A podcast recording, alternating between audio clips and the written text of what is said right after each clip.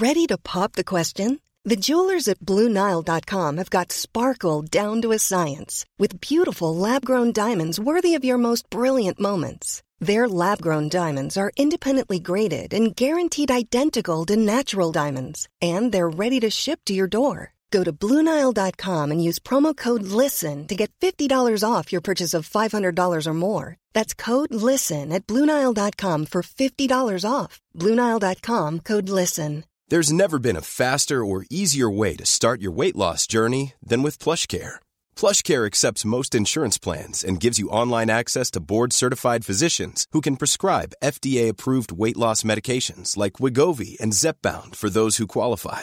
Take charge of your health and speak with a board-certified physician about a weight loss plan that's right for you. Get started today at plushcare.com slash weight loss. That's plushcare.com slash weight loss. plushcare.com slash weight loss. نظرت چیه؟ راجع به چی؟ اینکه با یه جایی قرارداد ببندم واسه گویندگی پادکست اونم برای حدود سه سال. خب ولی کلا یه ماه بیشتر براشون گویندگی نکنم. وا. این دیگه چه مدل کار کردنه؟ مگه عقلت کمه؟ خب حالا بذار جالب ترش کنم.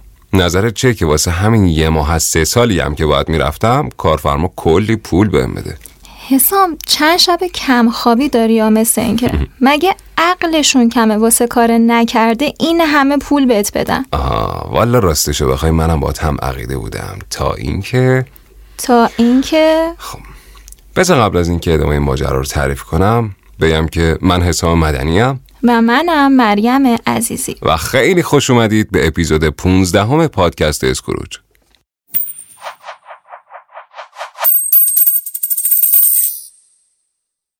خب قضیه از این قراره که توی خرداد 99 یه اتفاق مهم توی ورزش ایران مخابره میشه و بالاخره جانشین کارلوس کیروش سرمربی وقت تیم ملی فوتبال مشخص میشه. کی؟ جناب آقای مارک ویلموتس. قرارداد فدراسیون فوتبال ایران با آقای ویلموتس روی کاغذ برای مدت سه سال و نیم بود. اما تو عمل چه اتفاقی افتاد؟ بعد از یه سری نتایج نچندان جالب مثل شکست یک هیچ مقابل بحرین و دو یک مقابل عراق و توی شرایطی که تیم ملی اوضاع خوبی توی مقدماتی جام جهانی نداشت توی آذر همون سال قرارداد وینموتس فسخ میشه. یعنی با احتساب روزهایی که وینموتس مرخصی بوده و ایران نبوده کلا 32 روز بالا سر تیم ملی بوده. اتفاقی که بعد از فسخ قرارداد میفته چی بوده؟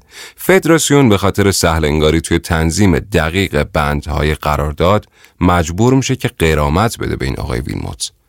حکم اولیه‌ای که دادگاه داوری ورزشی یا همون CAS برامون می‌بره 6 و 2 میلیون یورو بوده که بعد از کلی کش و قوس و اعتراض مبلغ قرامت به 3 میلیون و 325 هزار یورو کاهش پیدا می‌کنه. تازه به علاوه 5 درصد سود سالیانه. کل قرارداد ما با سرمربی بلژیکی برای سه سال و نیم 7 میلیون و 875 هزار یورو بود. فدراسیون قبل از فسخ قرارداد یک و هفت دهم میلیون یورو از قرارداد رو جیرینگی تقدیم وینموتس کرده بود. حالا اگر که اون قرامت رو هم به این پرداختی اضافه کنیم میشه حدود 5 میلیون و 400 هزار یورو. توی روز نگارش این اپیزود قیمت روز یورو سی هزار تومن بوده. این یعنی چی؟ یعنی سرمربی سابق تیم ملی فوتبال فقط و فقط واسه 32 روز کار حدود 162 میلیارد تومن به جیب زده. این یعنی روزی حدوداً 5 میلیارد تومن. اگر هر روز رو 8 ساعت کاری در نظر بگیریم یعنی ساعتی 632 میلیون تومن. دقیقش میفته 10 میلیون و 500 هزار تومن. چقدر تلخ و عجیب آخه می‌دونی حقوق وزارت کار تو سال 1401 واسه کارگری که دو تا فرزند داشته باشه میشه 6 میلیون و 700 این یعنی ما واسه هر دقیقه به سرمربی تیم ملی بیشتر از حقوق ماهانه یک کارگر با دو تا فرزند پول دادیم. یا مثلا فکر کن ویلموتس می‌تونسته فقط با حدود نیم ساعت کار کردن یه ماشین تو کشور بخره. دقیقاً. حالا می‌دونی ماجرا کجا جالب تر میشه؟ زمانی که پای شرکت خاص هم به این ماجرا باز میشه و مجبور میشه که بخش بزرگ از این بدهی فدراسیون رو به ویلموتس تقبل بکنه. کدوم شرکت؟ اصلا راستشو بخوای. موضوعی که ذهنمو درگیر کرده فوتبال و ویلموتس و اینا نیست. اتفاقا همون شرکت و رابطش با این قضیه است که برام مهمه. یادت یه مدتی راجع به بازنشستگی مطالعه می‌کردی؟ آره بیشتر راجع به ضرورت بیمه بازنشستگی و مشکلات جهانی صندوقاش بود. اصلا خب یکم توضیح میدی اول برامون از مطالعات؟ ولی هنوز به همون نگفتی اون شرکت چی بود و ربطش به قضیه چیه. نگران نباش میگمش. ولی قبلش تو برامون از مطالعات بگو تا یواش یواش به اونجا هم برسیم. خب عرض شود که مهمترین کاری که بیمه ها می‌کنن انتقال ریسکه. چطوری؟ اینکه ریسک رو از مردم که بهشون گفته میشه بیمه شونده می‌گیرن و به خودشون که بیمه گرن منتقل می‌کنن. طبق ماده یک قانون بیمه در ازای پرداخت حق بیمه بیمهگر موظف میشه خسارتهای ناشی از یه سری ریسک و خطرها رو بپذیره. حالا تو قضیه بازنشستگی بیمه ها ریسک کهولت سن و عدم امکان کار تو سن بالا رو از بیمه شونده ها می‌گیرن و بعد از چندین سال گرفتن حق بیمه بازنشستگی بهشون حقوق بازنشستگی میدن. اما مثل هر موضوع دیگه ای که تو دنیا با مشکلات ریز و درشت دست و پنجه نرم می‌کنه بیمه هم از این قضیه مستثنا نیستن. اگه بیمه ها با چالش و مشکل مواجه نبودن خب باید همیشه پرداختشون سر وقت باشه دیگه درسته؟ به موقع نبودن تعهدات بیمه ها نشون میده که این مسئله تو کل دنیا وجود داره. یعنی مشکل از جایی شروع میشه که بیمه شونده ها حق بیمه خودشونو منظم پرداخت می‌کنن. ولی وقت جبران که میشه بیمه ها نمی‌تونن به تعهدات خودشون عمل کنن. اگه بخوایم این مشکل رو واکاوی کنیم اولین دلیلی که بهش برمیخوریم مشکلات اقتصادیه. کشورها با بحرانهای مالی و تورم پایدار و هزار و یک مشکل اقتصادی دیگه روبروان. بیمه ها بابت حق بیمه بازنشستگی که می‌گیرن باید با تورم بجنگن و بتونن بعد از مثلا سی سال حقوق بازنشستگی رو پرداخت کنن. هرچی تورم بیشتر کار بیمه سختتر. هرچی مشکلات اقتصادی بیشتر امکان سرمایه گذاری برای صندوق های بازنشستگی مشکل تر میشه. ریشه بعدی رو باید تو عملکردهای بد دولت ها و مجلس ها جستجو کنیم. دخالت های نابجا بعد اهدی تو پرداخت حق بیمه ها توسط ادارات و سازمان ها لطمه به استقلال مالی اونا کلی دلیل دیگه کارو پیچیده تر می‌کنه. اینا تازه مال وقتیه که بیمه ها بخوان به تعهداتشون عمل کنن. ماجرا وقتی بدتر میشه که بیمه درگیر فساد بشن و حق بیمه که مردم پرداخت می‌کنن به جای سرمایه گذاری بره تو جیب یه سری افراد خاص. راستی اگه موضوع فساد براتون جالب بود اپیزود هزار توی پادکست اسکروج به همین موضوع پرداخته.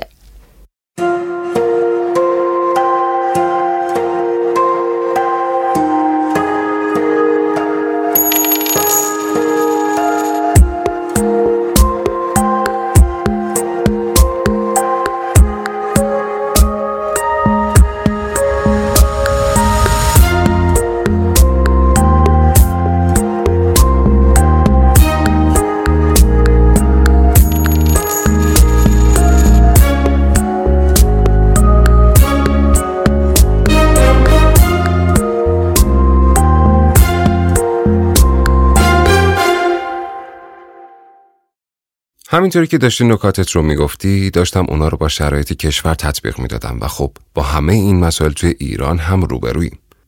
هم تورم و رکود بالایی داریم و هم متاسفانه فساد گسترده وجود داره. نمونه بارزش همین پرونده فولاد مبارکه اصفهان بود که بعد از تحقیق و تفحص مشخص شد که بیشتر از 92 هزار میلیارد تومان تخلف و فساد توی سالهای گذشته توسط مدیرای این شرکت رقم خورده. این 92 هزار میلیارد تومان خیلی رقم بزرگیه. برای فهمیدن بزرگی این رقم خوبه به این اشاره کنیم که اگر کسی ماهانه ده میلیارد تومن درآمد داشته باشه و تمام این مبلغ فقط پسنداز کنه اصلا با فوتوسندز زنده بمونه 766 سال طول می‌کشه که این مبلغ رو جمع کنه. حالا علاوه بر همه این موارد توی ایران با یه چالش دیگه هم روبرو هستیم. اونم حرم جمعیتیه. هرم جمعیتی ایران توی سال 2020 نشون میده که بیشتر افراد جامعه توی بازه سنی 28 تا 44 سال هستن. این یعنی فقط کافیه که 15 یا 20 سال دیگه برسه و این حجم جمعیتی وارد سن بازنشستگی بشن. چه اتفاقی میافته؟ یک بار شدید مالی میاد روی دوش بیمه ها. از اونور هرم جمعیت که به نوجوانا و جوانها می‌رسه با کاهش حجم روبرو میشه یعنی همون 15 یا 20 سال دیگه که اون حجم بالای بازنشسته رو داریم بیمه دهنده خیلی کمترن. یعنی خروجی سیستم بیمه کشور که همون حقوقای بازنشستگیه افزایش شدیدی پیدا می‌کنه ولی از اون طرف ورودی سیستم که همون حق بیمه هایی که نیروی کار اونو پرداخت می‌کنه به شدت کاهش پیدا می‌کنه. این یک زنگ خطر بزرگ واسه کشورمون.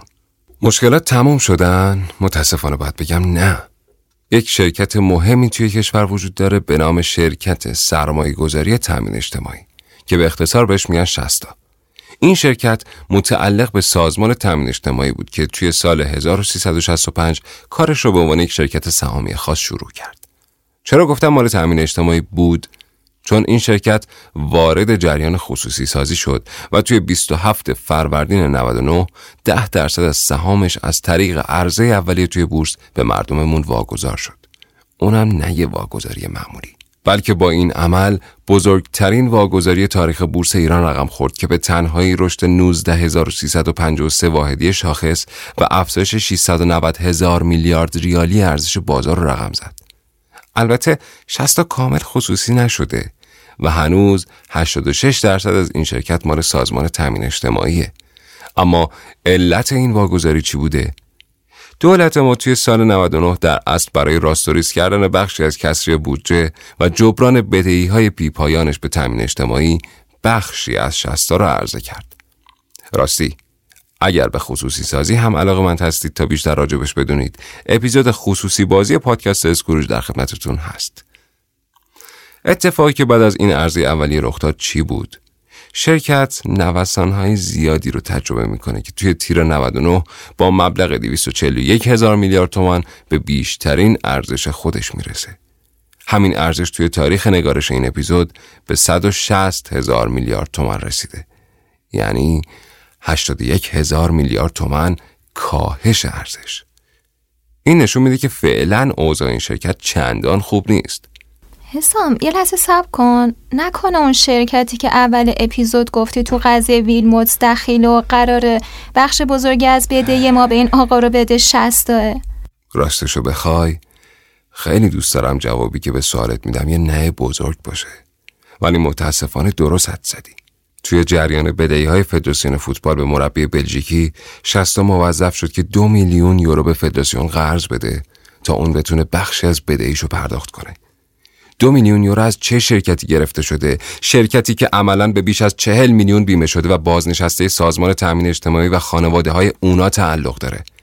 یعنی با وجود این همه مشکل جهانی صنعت بیمه و مشکلات داخلی و حرم جمعیتی و بدهی های دولت و خلاص این همه مشکل شستا میاد و 60 میلیارد تومن به فدراسیونمون کمک می‌کنه.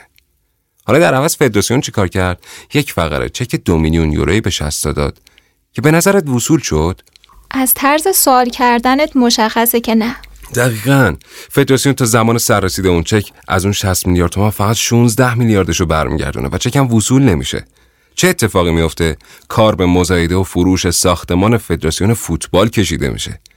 می‌بینی به خاطر یه بیدقتی کوچیک توی تنظیم قرارداد با سرمربی تیم ملی این همه بدبختی باید بکشیم هزینه این کارم کیا باید بدن کسایی که با هزار امید و آرزو سالهای سال حق بیمشون رو به موقع پرداخت می‌کنن تا بعد از بازنشستگی بشینن تو خونشون رو با خیال راحت حقوق بازنشستگی بگیرن قبول داری که برای تأمین قرامت قرار داده وینموت جای اشتباهی رو انتخاب کردن؟ یعنی این وسط یه تأمین اشتباهی رخ داده؟ چی بگه آدم؟ تازه این چیزی که گفتی رو باید بذاریم کنار اون همه مشکل که بررسیش کردیم و گفتیم از جنبای مختلف سیستم بیمه کشور با چالش و مشکلات زیادی روبروه. حالا طبق روال اپیزودهای فصل دوم اسکروش تو این قسمت هم یه مهمون داریم.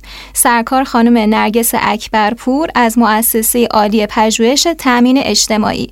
دعوت اسکروج رو برای این قسمت پذیرفته تا برامون این مشکلات رو بیشتر بشکاف و از راه حلایی که میشه براشون در نظر گرفت صحبت کنه.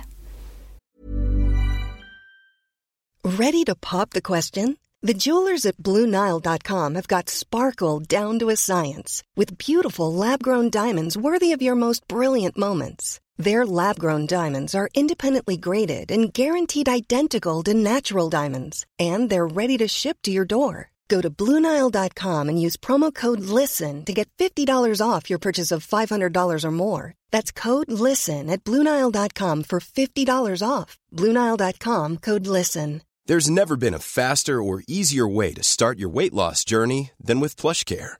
PlushCare accepts most insurance plans and gives you online access to board-certified physicians who can prescribe FDA-approved weight loss medications like Wigovi and Zepbound for those who qualify. Take charge of your health and speak with a board-certified physician about a weight loss plan that's right for you. Get started today at plushcare.com slash weight loss. That's plushcare.com slash weight loss. plushcare.com slash weight loss. اما در مورد راهکارها اینکه این چالش ها خب وجود داره سال هاست که گفته میشه و واقعا حرف جدیدی هم نیست. چه باید کرد؟ ببینید همونجور که گفتم چالش ها ریشه چالش ها در اصل خیلی هاشون بخشی نیست و فرابخشی هست. راهکارها هم به همین شکل هست. یعنی شما اگر اقتصادتون رو به سمت شکوفایی ببرید بحثی که شرایطی که تولید افزایش پیدا کنه اشتغال افزایش پیدا کنه بیکاری کاهش پیدا کنه تورم کاهش پیدا کنه بیثباتی کاهش پیدا کنه سرمایه گذاری افزایش پیدا کنه چشم انداز مثبت بشه. افراد بیان برای سرمایه گذاری و تولید رونق بگیره. طبعا سازمان تامین اجتماعی و سایر صندوق ها وضعشون بهتر خواهد شد. شما نمی‌تونید صندوق های بازنشستگی رو جدا از یک توتال اقتصادی در نظر یک بخشی از اون فضای کلان اقتصاد کشور هستن و طبیعتا زمانی که فضای کلان متلاطم میشه این اجزاش هم تحت تاثیر قرار می‌گیرن. هم از لحاظ سرمایه گذاری ها و شرکت های سرمایه گذاری که اینها دارن هم از لحاظ تعداد بیمه پردازان. اگه تعداد اشتغال زیاد بشه بیکاران کم بشن خب اینا همه تاثیر داره روی این صندوق ها چون تعداد بیمه پردازاشون بالا میره مثلا هزینه های بیمه بیکاریشون کاهش پیدا می‌کنه. این همه مواردی هست که می‌تونه کمک کنه به صندوق.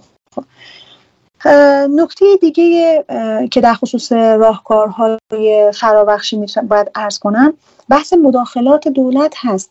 تا زمانی که در واقع به این باور نرسیم که بیمه یک نهاد نیست. اقتصادی با کارکرد اجتماعی. باید با مدیریت اقتصادی با منطق اقتصادی مدیریت بشه. نمیشه که مثلا با نگاه حمایتی و مساعدتی بهش نگاه کرد. واقعا این مشکلات حل نمیشه. تا زمانی که ما این صندوق ها رو ابزار ببینیم برای اینکه اهداف حاکمیتی رو پیش ببریم بیکاری جوانان رو کاهش بدیم یا هر چیز دیگه ای واقعا این مشکلات حل نمیشه. و تا زمانی که اون نظام تامین اجتماعی چند لایه حالا اصطلاحا و یا هر نظام دیگه ساماندهی شده ای برای حمایت از اخشار مختلف جامعه نداشته باشیم این روی کرد و نگاه حمایتی به صندوق ها وجود خواهد داشت و طبعا تبعاتش رو هم خواهیم داشت.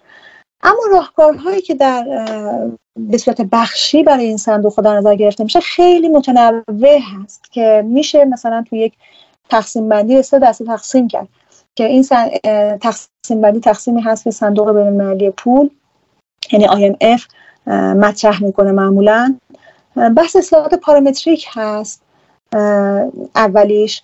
اصلاحات پارامتریک یعنی اینکه شما بیاید مثلا سن بازنشستگی رو زیاد بکنید و یا مثلا بیاید یه تغییراتی در این بازنشستگی های پیش از موعد اتفاق انجام بدید. یعنی این بازنشستگی پیش از موعدتون رو محدود کنید.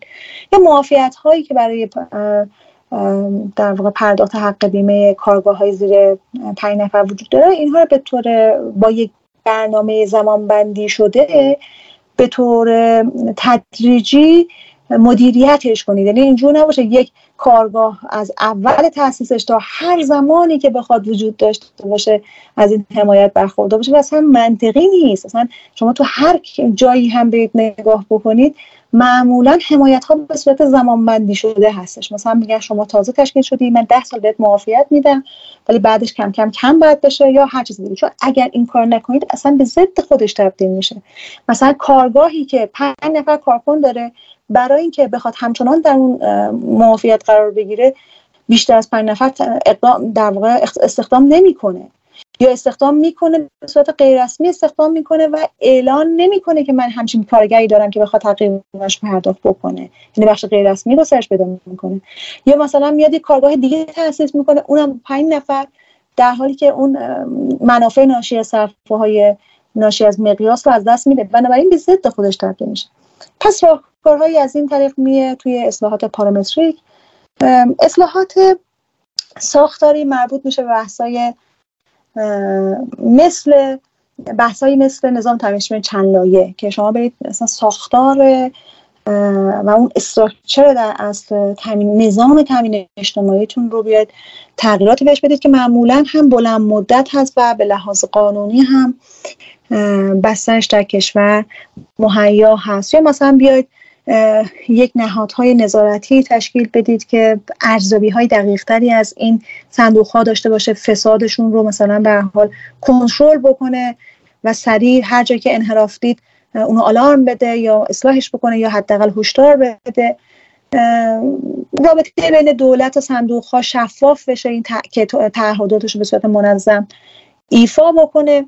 و اون حکمرانی در صندوق ها کلا اصلاح بشه. اینها ساختاری هستن و اصلاحات سوم که بهشون میگن سیستمی که البته نظام های مثلا تامین اجتماعی مبتنی و مثلا الگوی آیل او خیلی موافقش نیستن. این هست که کل مدل تامین اجتماعیتون تغییر کنه. البته میشه با یه حالا یک صرف نظر کوچیک یک جور استقرار تامین اجتماعی چند لایه رو توی یه بخشایش سیستمی در نظر گرفت. مثلا اینکه شما تو همه لایه هاتون به یک شکل تعهداتتون رو انجام ندید. به یک شکل نباشه. مثلا فرمول محاسبه مستمری در همه لایه ها مثل هم نباشه.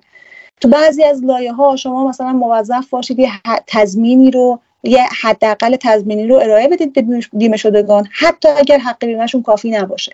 و تو لایه های بالاتر بیاید بر اساس اون حق بیمه که واقعا پرداخت کردن مستمری پرداخت کنید. که از کردم این به نوعی تو همون اصلاحات ساختاری هم میشه تعریفش کرد. فکر می‌کنم با این بستری که ایجاد شده و همون صفات کلی تامین اجتماعی هست و قوانینی که از قبل هم تا این حوزه وجود داشته در کشور بشه این کارها رو انجام داد. اما مستلزم این هستش که یک عزم و اراده سیاسی جدی وجود داشته باشه و مهمتر از اون بحث همراهی زینفان هستش. با توجه به شرایطی که اقتصاد متاسفانه توی این سالها داشته و فشاری که روی مردم هستش هر گونه اصلاحاتی که بخواد اینها رو شرایط رو برشون سختتر کنه طبیعتا به واکنش های تند مواجه خواهد شد. کما که تو کشور دیگه هم آدم می‌بینه دیگه مثلا تو روسیه تو فرانسه. اصلاحاتی که اتفاق افتاده بود معمولا با شورش و اعتراض اینا همراه هست. چون اصلاحاتی که در این حوزه انجام میشه ذاتا منافع گروه های مختلف رو جابجا جا می‌کنه. و چون باز توضیع منافع اتفاق میفته حتما بحث در واقع اعتراض ها ممکن وجود خواهد داشت اگر یک توازن ایجاد نشه بین این خواسته ها و این منافع. لازمش هم اینه که گروه های زینف مختلف توی تصمیم گیری ها مداخله داشته باشن. و یک توازنی از اصلاحات انجام شه. یعنی اینجور نباشه که فقط ما بیم سن بازنشستگی زیاد کنیم مثلا مقدار مستمری رو کاهش بدیم همه کارها علیه مثلا بیمه شده باشه. بیایم یه سری کارهایی انجام بدیم که بیاد حکرانی این صندوق ها رو بهبود بده و یا مثلا اون فسادها رو کم کنه. یعنی اون اتفاقاتی که منجر به این بشه که افراد باور کنن و اعتماد کنن که این اصلاحات به نفعشون هست و این فقط نمی‌خوان اینها رو تحت فشار قرار بدن واقعا لازم هست. یعنی اینکه بخوان اصطلاحا بحث مذاکره جمعی رو راه بندازیم. بحث گفتگوی اجتماعی را بیفته. برای اینکه این اصلاحات طراحی بشه به نظرم لازمه اجرای موفق این اصلاحات هست. و نکته دوم هم بحث تدریجی بودنشونه. یعنی ما نمی‌تونیم ناگهان زندگی افراد رو شکهای عجیب و غریب بهشون بدیم و برنامه زندگیشون رو به هم بریزیم طبیعتا باید به صورت تدریجی اتفاق بیفته. به نظر می‌رسه که زنگ خطر بحران واسه صندوق های بازنشستگی کشور به صدا در اومد و فعالین و پژوهشگرای این حوزه یک صدا دارن میگن که باید نسبت به این وضعیت یه سری اقدامات اصلاحی انجام بشه. از طرف دیگه درسته که اصلاح صندوق ها ضروریه اما به نظر نمی‌رسه که اصلاح آمران و غیر مشارکتی به اندازه کافی موفق و مؤثر عمل کنه. باید یه مشارکت همه جانبه صورت بگیره تا این بحران تبدیل به یه مشکل غیر قابل حل نشه.